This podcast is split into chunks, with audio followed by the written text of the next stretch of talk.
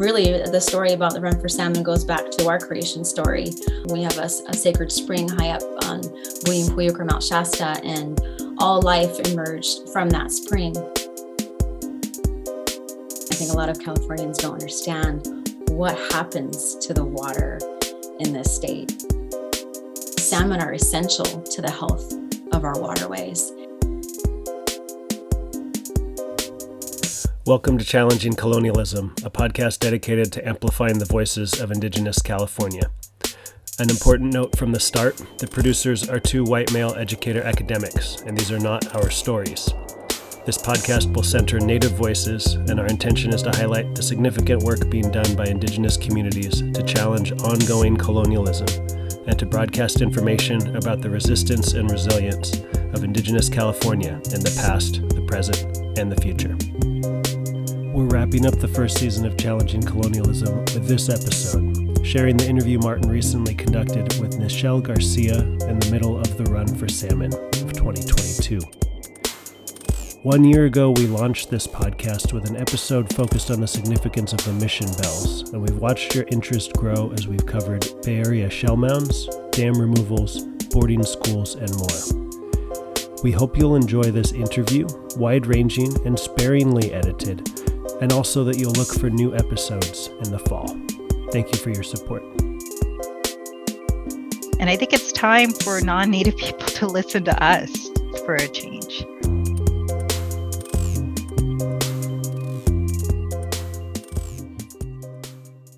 Hestum Netoyet Sotiwela Ni Winnembinim Hello, my name is Nichelle Garcia. I'm a member of the Winnemem Wintu tribe um, we come from the land of the Winnemem Waiwakit or McCloud River that runs south from Buyum Puyuk or Mount Shasta. I'm an educator for our tribe, um, have helped create curriculum um, for our Run for Salmon prayer journey. Um, I am also an educator for the Smithsonian's National Museum of the American Indian. Um, my family now resides in Kalapuya homelands in Central Oregon. And prior to moving here, I was an elementary school librarian and reading teacher for the San Mateo Foster City School District. The Run for Salmon is a prayer journey that started in 2016 by our chief um, and spiritual leader, Caleen Sisk. Um, it is led by a collective of Indigenous women, activists, and allies, and it retraces the 300 mile historic journey that uh, the salmon or the newer relatives would take from the headwaters of the McCloud River to the Pacific Ocean. So, starting from the McCloud River through the Sacramento River to the Bay Delta estuary and back to the Pacific Ocean. Um, the first four years of the Run for Salmon journey follow the upstream migration route from the Bay Delta all the way up to the McCloud River. And for the next four years, starting in 2020, we reversed that prayer journey. And now we're following the route that the young salmon fry would take from the McCloud River, the headwaters, down the Sacramento River, and ending at the Bay Delta estuary and the, on the coast, um, having a whale ceremony on the coast. Um, so we're sending those prayers out to the ocean and to the whale relatives and all the ocean life that also need the salmon as well. Wow. And, you know, I have so many questions because I, I don't know a lot about the run for salmon. I got to admit, I hear about it a lot. But is this something that, is it just uh, tribal members who participate in this, or is this something that is open to the public? So initially, the Run for Salmon was open to the public, um, and we had others that you know, as it gained momentum, you know, initially it was a very small group of us um, that that joined the Run for Salmon. Um, we've had um, folks from the tribal communities along the way that have joined more so over the years. Um, but there's also, you know, community and, and allies that are not, you know, not native. In 2020, when COVID hit, that's when we had to out of um, to protect the health of our elders and for everyone um, we've closed the ceremony. So the prayer journey has been closed for invitation only to keep the numbers smaller. You know we have medics that are on the run for salmon prayer journey. So we are being really mindful of not overwhelming um, the medics that are with us uh, making sure that they can keep us all safe. Um, we also have um, an amazing um, crew of kitchen folks who support the run. We get a lot of donations to, to feed us along the way. So it's a lot of um, keeping that um, going really well and keeping us all fed and, and healthy along the way as well. So uh, mostly for COVID precautions this past few years, the three years of the downward migration have, have been closed ceremonies. But we've really tried to include everyone uh, through social media so everyone can tune in and follow the run along the way. Do you have a sense of like the numbers of, of people who participate in this? I'm sure it's changed over the years. The number of participants fluctuates. It's fluctuated over the years because of COVID, but it also fluctuates depending on where we are along the journey. Uh, we have some folks who are able to make the commitment for the entire way, um, and um, there are others who are only able to come and join us at certain points or reconnect with us later on. so I think prior to COVID, we maybe had hundreds of participants ranging from children to elders and different tribal communities and non native allies. We have about 50 core organizers who have helped us hold down the logistics since 2016. And we also have a lot of tribal communities and movements who have been in alignment with us. Uh, since the beginning as well. Um, Auntie Corrina Gould and the Confederated Villages of Lisjan have been with us since the very start. Uh, when the Run for Salmon began in the Bay Delta estuary, it was Corrina who opened that up for us, who held ceremony for us at Sogorea Te, giving us the permission to be there in their territory and acknowledging how we are in alignment in that prayer. We are connected by the waters and connected by the salmon that would come in um, through the Bay Delta. And so we've also had Auntie Pua Case and the Protect Mauna Kea movement who have also been with us since the beginning, and they continue to support us, whether in person or from afar. Uh, we have other tribal communities along the way who have come out to greet us and to host us, and again, giving us permission to be in their territories. And that's something that has grown over the years. So that's a, been a beautiful thing to see. Uh, for example, this year, even though we had, again, a, a closed COVID safe ceremony and prayer journey, we had the Mechoopda Maidu that hosted us in their territory. We had Wilton Rancheria and Shingle Springs Band of Miwok come out and join us. Uh, Shingle Springs uh, came out and paddled with us uh, along the waters, putting those prayers down along the American River and Sacramento River confluence. We also had some of our core organizers, um, Pomo and Wappo, um, extend the prayer journey out to the Cache Creek area and laying down prayers along Putah Creek and Berryessa Reservoir. Uh, we had youth pomo dancers that came out to to lay down those prayers and dance with us there, and so that was a really beautiful extension that we were able to do this year. Um, we've always had uh, runners from the Trinity River, so we have the Hoopa, Yurok, and Karuk that have joined us um, in the farther north region. Uh, the Trinity River is also impacted by the Shasta Dam. It's pumped out and pumped into the dam. And so their waters and salmon are also affected by it. And so they run from the Trinity River to the Shasta Dam. And so we, we meet them there. And so we've been in unity and prayer with them as well.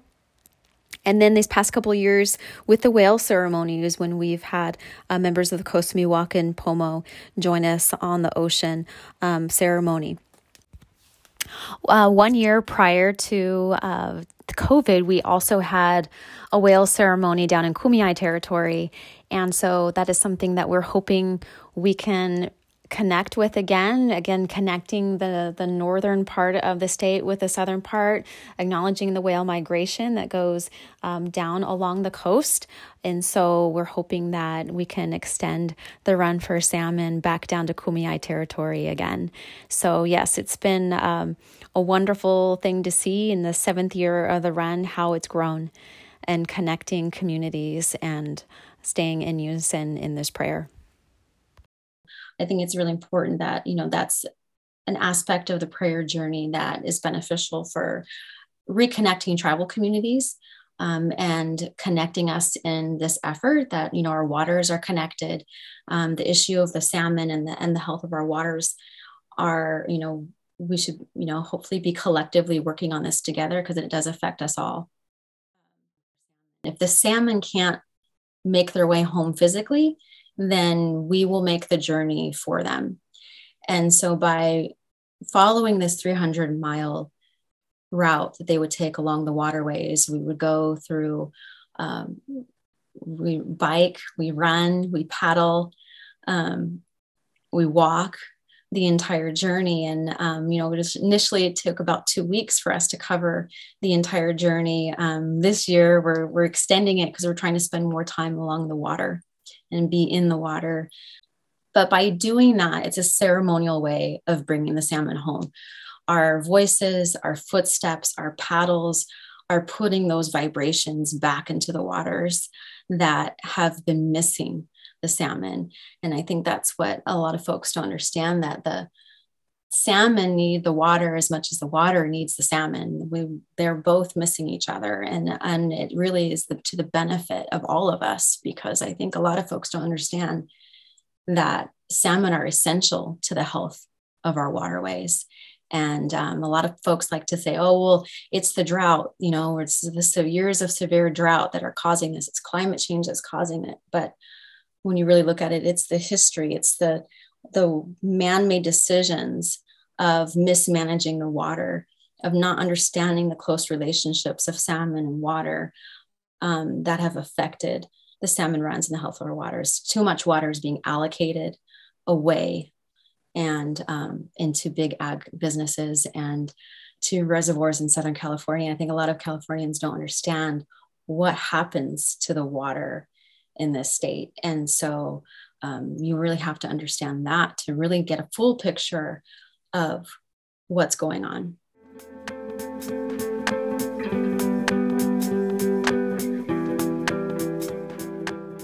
really the story about the run for salmon goes back to our creation story um, so our creation story um, we have a, a, sacred spring high up on william or mount shasta and all life emerged from that spring and uh, humans were the last to come out of that spring and right away creator knew that we were going to need a lot of help and so the noor the salmon were the first to come back and offer us their voice so we could speak and interact with the world.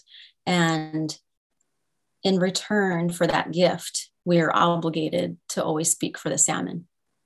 And so for thousands of years, we've honored that gift and we've had, um, you know, a really important relationship. We're salmon people and um, we've had a close relationship with the Noor for, for, you know, since the beginning of time. And so you know, as things have happened in California history, and um, you know, when the building of the Shasta Dam came in, you know, after you know so much had happened up to that point, you know, being displaced, um, genocidal acts that were happening, um, getting slowly removed from our homelands um, as settlers started to come in. Um, you know, we were still living along the river. We still had allotments and um, villages along the river. But when the Shasta Dam came in, starting in 1938 and finished com- being constructed in 1945, um, we were flooded out and the salmon were forever blocked from returning to their ancestral spawning grounds. And so it was, uh, you know, genocidal for us and also for them. And so ever since, um, the salmon numbers have been in decline. And so you know this is something that we've always been aware of, we've always been concerned about. Um, and so the need for the run for salmon is something that's always been there for us, um, but it's just a matter of those who are, are going to open their hearts and their minds and their ears and listen. And that's been the frustrating part of it is, is getting to the point where people start listening.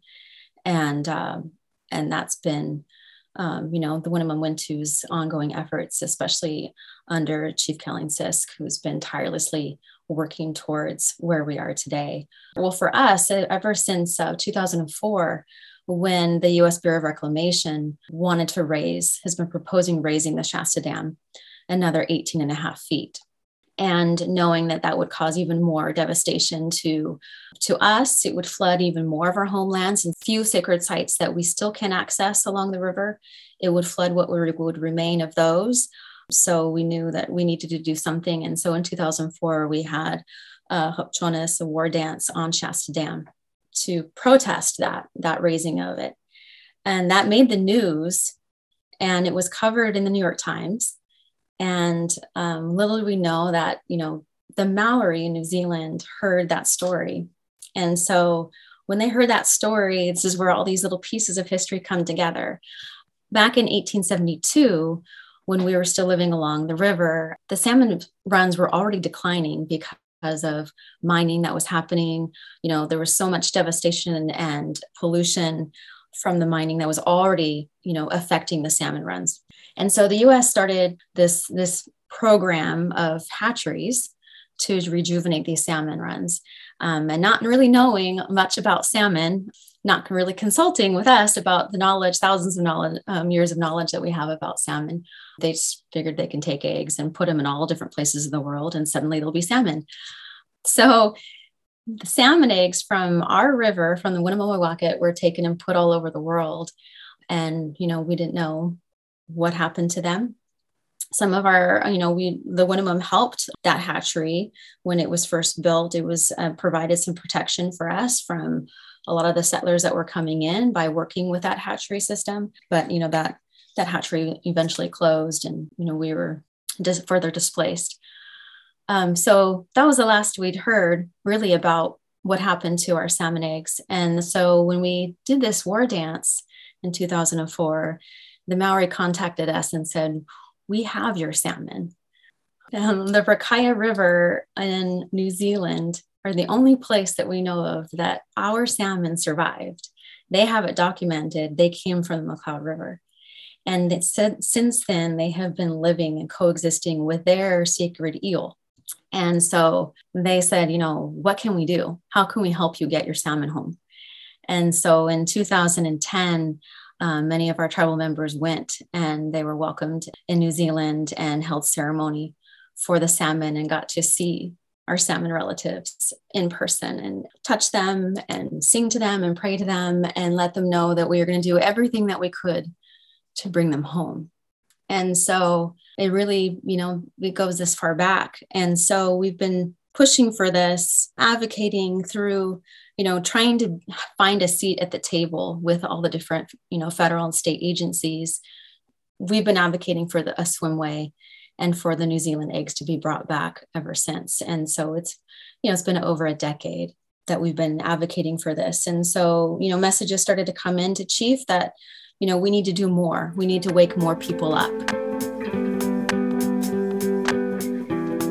Unfortunately, it's just taken the dire numbers of the salmon to finally get to this point. And so, you know, is wish we, it could have happened sooner. But this year, we have um, partnered up with NOAA, um, National Oceanic Atmospheric Association, U.S. Fish and Wildlife, California Fish and Wildlife, um, National Marine Fisheries, and having a, a reintroduction um, of the salmon eggs on the McCloud River. So there we are having incubation tanks that were placed um, on the upper McCloud River. And we had about 20,000 eggs that were put in those incubation tanks during the initial part of the run for salmon. And so um, it just was beautiful timing that it was happening at that time. So we were able to go to one of our traditional village sites and hold ceremony for those salmon eggs and see them enter those waters for the first time in you know almost 80 years and um, this is not so much a species reintroduction it's kind of a test run right now to see what happens you know the agencies want to have their biologists and everything uh, on on this project to see how it goes. And so um, we're going to see you know we wanted our new zealand eggs to be the ones to come home. And so it's you know it's a lot of negotiations and sometimes compromises but um, we are really hopeful that this is going to be a, a good co-management program. Um, chief Caleen Sisk has finally a seat at the table. And so we're hoping that this partnership is honored in a good way and that we're all, we're collectively monitoring how these eggs are going to do. But it's um, to have them on the upper McCloud where those cold, cold waters are. And that's really what the salmon need is that cold, clean water um, and bringing them back to the ancestral spawning grounds where they should be. And so we're going to be putting an, an additional 20,000 eggs in in August. So for a total for about 50,000 eggs for this first run. As they hatch and the salmon um, fry start to come down, they're going to be um, f- swimming down to screw traps that are placed farther downriver, and they're going to be collected and trucked and hauled to the Sacramento River, which is again, hopefully something that's just an initial step in the right direction, not something that we had wanted to happen. We, of course, want the salmon to come on their own, and we are still advocating for that fish swimway. Um, the swimway that we have been advocating for would be along the Dry Creek and Cow Creek tributaries. So those actually run from the Sacramento River and they actually touch in the lower Pit River arm of the reservoir um, within our territory. And so, and that dry creek runs right along um, our village site that we, many of our tribal members live at now in Redding. And so, even though the water level fluctuates in that creek, salmon showed up this year on that dry creek. And that was the other amazing miracle that happened this year.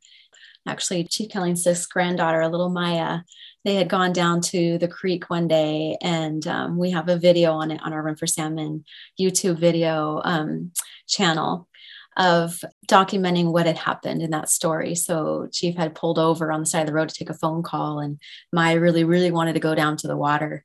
And so she went down there and um, she came and got chief and was like grandma run for salmon and you got to come down. And Chief Caleen goes down to the river to the to the creek, and sure enough, there are salmon there, which we would think wouldn't be possible. But all these years of us doing the run for salmon and setting those prayers down because we would run along those creeks for the run for salmon and we would put those prayers down because that is where we want the salmon to come this we need to, to tell them to make that turn from the sacramento river to the cow creek confluence and go this route around the dam.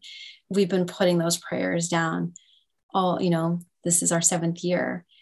And suddenly they show up. And so that just really furthered, you know, knowing that the strength of our prayers, that the salmon are hearing us and that they're ready. Um, and so if they are successful and, and they get good numbers that the agencies and biologists are hoping for, that this will be the next step that the swimway is then the next step and the New Zealand eggs will be those next eggs. What a beautiful story. That's so that's so amazing.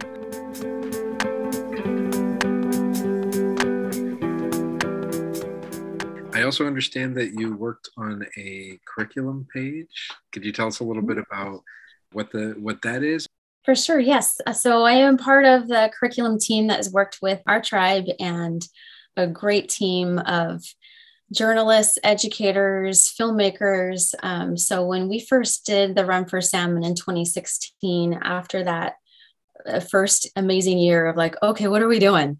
Um, how can we again like, you know, get get the word out? You know, we need to maybe you know think about the schools and knowing that in the, in elementary schools, you know, what curriculum needs are for and where our voices, Native voices, are not heard enough of. Um, that's definitely something that we've always wanted to advocate for. And so um, we started sitting around thinking about how we could create some curriculum about the run for salmon. And so um, Toby McLeod and Jessica Abbe, who are part of um, Earth Island Institute Sacred Land Film Project, have had a very close relationship with the Winnemem Wintu for decades. And so they have a lot of, um, through other films that they have done about our tribe, they have so much documented um, footage, but also research that uh, material and photography that they had at the ready.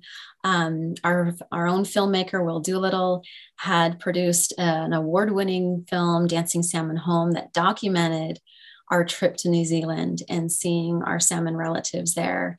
Um, we had that film to work with as well. And so my sister, Dessa Drake, and I, and all of them kind of came together. And she and I worked on putting all these resources together and created a fourth grade curriculum that tells the story, that tells the story of our relationship with salmon, our relationship with our homeland, uh, and talking about the importance of salmon and water and how they are connected and what this run for salmon journey is. So you can follow the run, the lesson, the way the lesson is broken down. You can follow the run along the way. If it's that same time of year, um, it's kind of embedded into the lesson of like checking in on where run for salmon is. Um, or even just understanding the journey in that way. And so um, with the fourth grade curriculum, of course, we're trying to think, be mindful of different standards and different ways that you know students learn about Native peoples and um, science standards, English language art standards. And so incorporating that all into the fourth grade curriculum was something that we had um, tried our best to do and really just be able to tell the story in our way um, from our perspective. And um, hopefully have be something that teachers could weave into their unit if they're teaching fourth grade, their California Indian unit, um, if they're um, learning about if they're in Shasta County and it's their tribe, that's something that they can learn about about their local Native peoples in the third grade. So um, definitely something that can be adjusted grade level wise. And then um, when COVID hit and um, you know, everybody was distance learning, Chief Caleen Sisk was thinking, well, you know, having our own experience with our own youth at home and what that was looking like.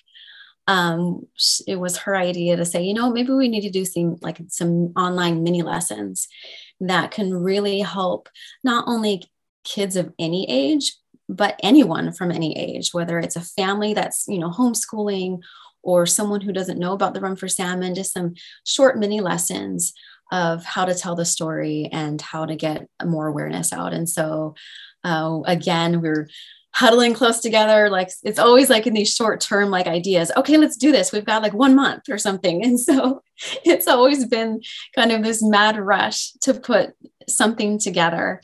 And um, and so I think you know that's what the, how the mini lessons came to be. It was really this sudden mad rush of all of us coming together um, again with some of the the material that we already had, but also like something that Chief Caleen told me a long time ago when I first started out as an educator and trying to think about what I was going to do with my in my career. Um, I remember her always saying, you know, you don't always have to create something. There's already a lot of good work out there. Sometimes it's like knowing where to find it.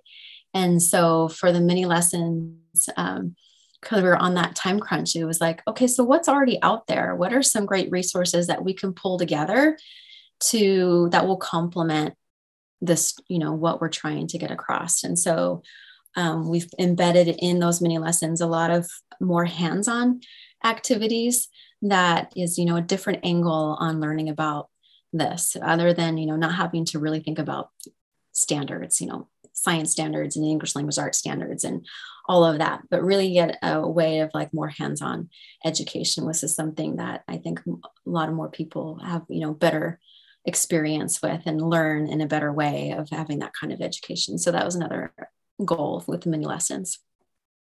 There's a lot of people who probably might be listening to this who haven't been able to participate, but how can somebody get involved or help out? You know, are there different ways that people could do so? Absolutely. So our runforsalmon.org has a lot of information. So you can get more information about what the Run for Salmon is, um, what we're advocating for, some of the policies um, that we're up against. Um, and so you can get more information there, but there's also um, more information on ways that you can support. So there is a donate um, portion on that website. So any funds, you know, we, we raise a lot of funds are on our own. We rely a lot on grant funding. Um, so um, for for the folks that may not know, the Winnemem Wintu um, are are not well. I don't. We don't like to say we're not federally recognized because we were federally recognized. We should be federally recognized. That's the U.S. government who has stopped um, honoring the obligation to recognize us. Um, um, as we were dropped off a list in 1985 without explanation. So, um, and we have had government to government relationship with the United States um, this whole time, and all the way down back to 1851 when we were on part of the Cottonwood Treaty. So we've continued to interact with government agencies up until this day. Um, and so But when you don't have that federal status, you don't receive a lot of services or benefits that other tribes do. And so funding is always something that we're up against and um, and qualifying for certain grant funding also. So we're always trying to raise money. And so donations are always a, a wonderful way to, to contribute to the run. Um, we're also um, ways that you can support or, you know, attending some of the water board meetings, you know, learning more about the water policies um, that are going on in the state of California, um, learning more about what um, you know water rights and how those were determined and and some of the the things that need to be fixed for better equality and racial and social justice. Um, tribes that were not included in those water rights in the very beginning of the california statehood. Um, and so there's i think a lot of that history that you know a lot of folks don't know about so learning more about that and speaking up on our behalf at some of those water board meetings, Department of Water Resources, speaking to your local state and federal officials, um, writing letters. I know a lot of students that I in schools that I worked with write letters um, to the governor, write letters to you know Congress. Um, anything to help support um, what we're doing is is greatly appreciated.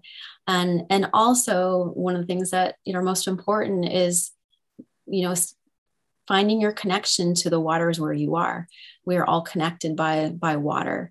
And so whether you're in california or in some place in the world that still connects us. And so collectively um, being in that prayer um, and thinking about the water and what we can do in our own communities to protect water to ensure it's um, clean and cared for um, and if you have salmon in your waters, um, also thinking about them and what you can do for them. So, but by putting those prayers in um, in the waters that you are, is also another way that you can support Run for Salmon. There's some news articles and on, on social media. Um, they're you know, on our on our Run for Salmon Facebook site. You know, we have little video clips of those salmon eggs being put in the water. And so if, if if anyone wants to see, I encourage everyone to tune in to um, our Run for Salmon um, on Facebook or Instagram, and you'll see, you know, you can follow the, the, Run for Salmon that way just by tuning into social media. You can follow us and see what it looks like, when you know what it looks like when we're on the water, and, and there you can see the the parts of that ceremony of us welcoming those eggs in, um, letting them know that we're here, um, and our little ones were the ones that got to put the first cups of eggs into those incubation tanks. And, um, you know, it's just, it's not lost on me that it's our seventh year and we had seven youth that were there that were able to, to do that alongside with Chief Caleen Sisk um, to put those salmon eggs in. And it's just, you know, my child was one of those. And, and it was, I think it's just now hitting me, you know, just being on the run and then coming home. And I'm just, thinking about it and you know get emotional because it's um it's historic and um you know for us it's not it's not just about you know bringing salmon back for you know fishing and for food and um, commercial fishing industry for us. This is these are our relatives. These are like losing a family member that you haven't seen in over 80 years. And so when um when they come back um, and you see them and you know these little eggs that we're praying that this is this is going to work. And um, it's very emotional for us to to be to be there and um, to have this happen. And um, yeah it's um it's much deeper. It's much deeper than than just a just a fish and water. These are these are living beings and, and relatives and um, you know we're obligated we're obligated to take care of them returning the Nur back to the Winnemem is historical and emotional for us on so many levels. It's it's seeing a relative come home for almost 80 years, but it's also the significance of of being able to go to our traditional village site, to be in that space and have our dance arbor be built to dance and sing and to pray with the land and let all the beings there know that we're still here. Um, this is land that was taken from us. It was privately owned for a long time and is now a campground for the US Forest Service. And so this was the first time that we had been able to hold ceremony there and, you know, over 100 years. So that was very significant um, in making sure that this was done in a good way. Uh, but it's not just about us. It's it's about all the other beings who are missing the salmon too the water, the land, the plants, trees, insects, birds, animals, larger fish, seals, whales, all the way from the river to the ocean. The salmon are the most giving fish in all stages of its life. And they, they bring essential nutrients to the waters and the land. So, by bringing them back, we're helping to restore all of those relationships, healing both the water and the land. They are climate changers. So we encourage folks to to learn about the Run for Salmon, to check out our curriculum. We will be updating it to reflect um, the new developments that have happened this year and to track um, how the salmon are coming back on the Upper McCloud. And please do what you can. Do what you can in your communities, along your waterways. Help us honor our obligation to the salmon. Help us bring them home. It's for all of us.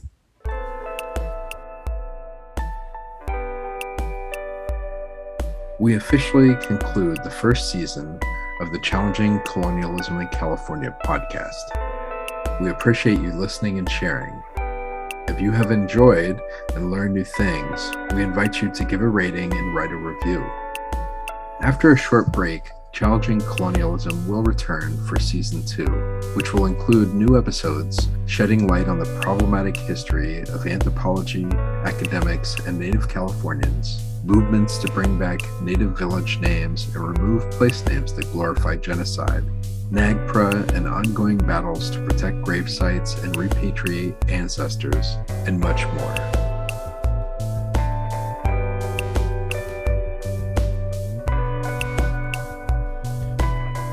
Our guest for this episode was Nichelle Garcia.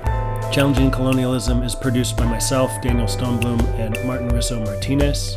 Interviews by Martin, all audio engineering and editing by myself. Music by G. Gonzales. The introductory framing by Brittini Orona. This podcast is produced with support from the California State Parks Foundation.